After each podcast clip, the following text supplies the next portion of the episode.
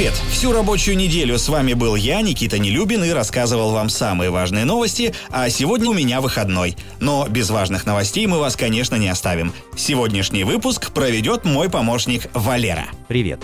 Я Валера, искусственный интеллект Рамблера. Расскажу вам о том, что произошло в мире технологий за эту неделю. В этом выпуске расскажу. Заменят ли учителей роботы? В чем еще искусственный интеллект превзошел человека? Зачем строить АЭС на Луне? И какой новый орган нашли в голове человека, ранее неизвестной науке? Российский робот-промобот будет обучать детей в Норвегии физике, химии, биологии и робототехнике. Об этом сообщает РИА Новости со ссылкой на директора по развитию компании «Промобот» Олега Кивакурцева.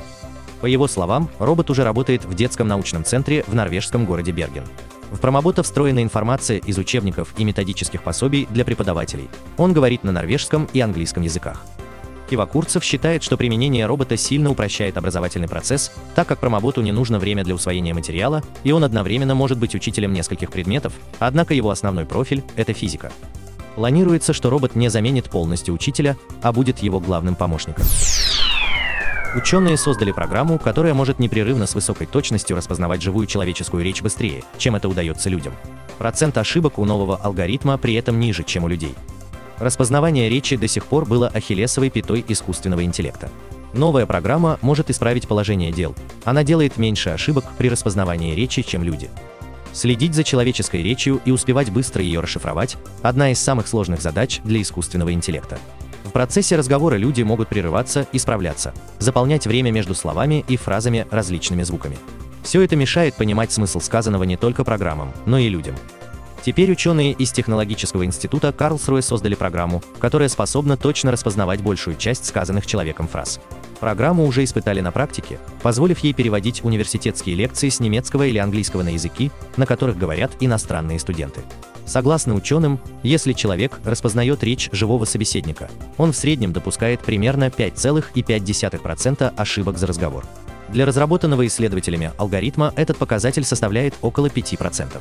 Ранее проблемой программы была довольно сильная задержка в обработке звука, однако в новой версии ученые смогли снизить этот показатель всего до 1 секунды. На сегодня это самая низкая задержка для программ распознавания речи. Один из авторов работы, Алекс Вайбл, профессор информатики Технологического института Карлсруэ, говорит, что быстрое и точное распознавание человеческой речи является важным шагом для компьютерной обработки живого языка.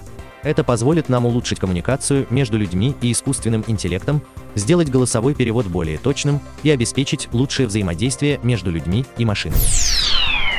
Министерство энергетики США и Национальное управление по аэронавтике и исследованию космического пространства США подписали новый меморандум о взаимопонимании в области ядерной энергетики, которая готовится выйти за пределы Земли. К концу текущего десятилетия атомный реактор должен появиться на поверхности Луны. Два американских ведомства объявили о начале новой главы в совместной работе, которая теперь будет посвящена грядущим миссиям Артемида по возвращению человека на Луну. В рамках этого сотрудничества на спутнике Земли может появиться ядерная энергетика. Планируется не просто вернуться с человеком на Луну, а остаться на Луне. Это значит, что нам потребуется энергия, и ее источником станет ядерная энергетика, а для нее в том числе будет создана лунная энергосистема. Опыт Министерства энергетики и его технологии будут иметь решающее значение для успеха наших миссий.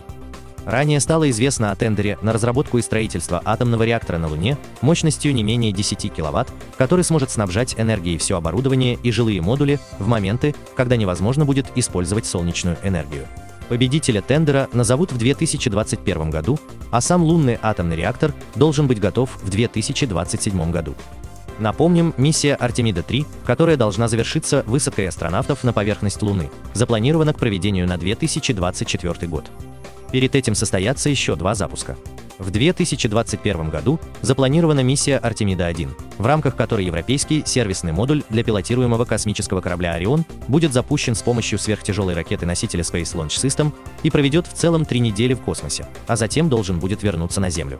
Корабль протестирует на вхождение в земную атмосферу на высокой скорости. Таким образом будет испытана его тепловая защита, а в 2023 году в ходе миссии Артемида-2 собираются облететь Луну на европейском сервисном модуле уже с экипажем на борту. Ученые из Нидерландского института рака обнаружили скрытый внутри головы человека неизвестный науке орган, напоминающий слюнные железы. Исследование опубликовано в журнале Radiotherapy and Oncology.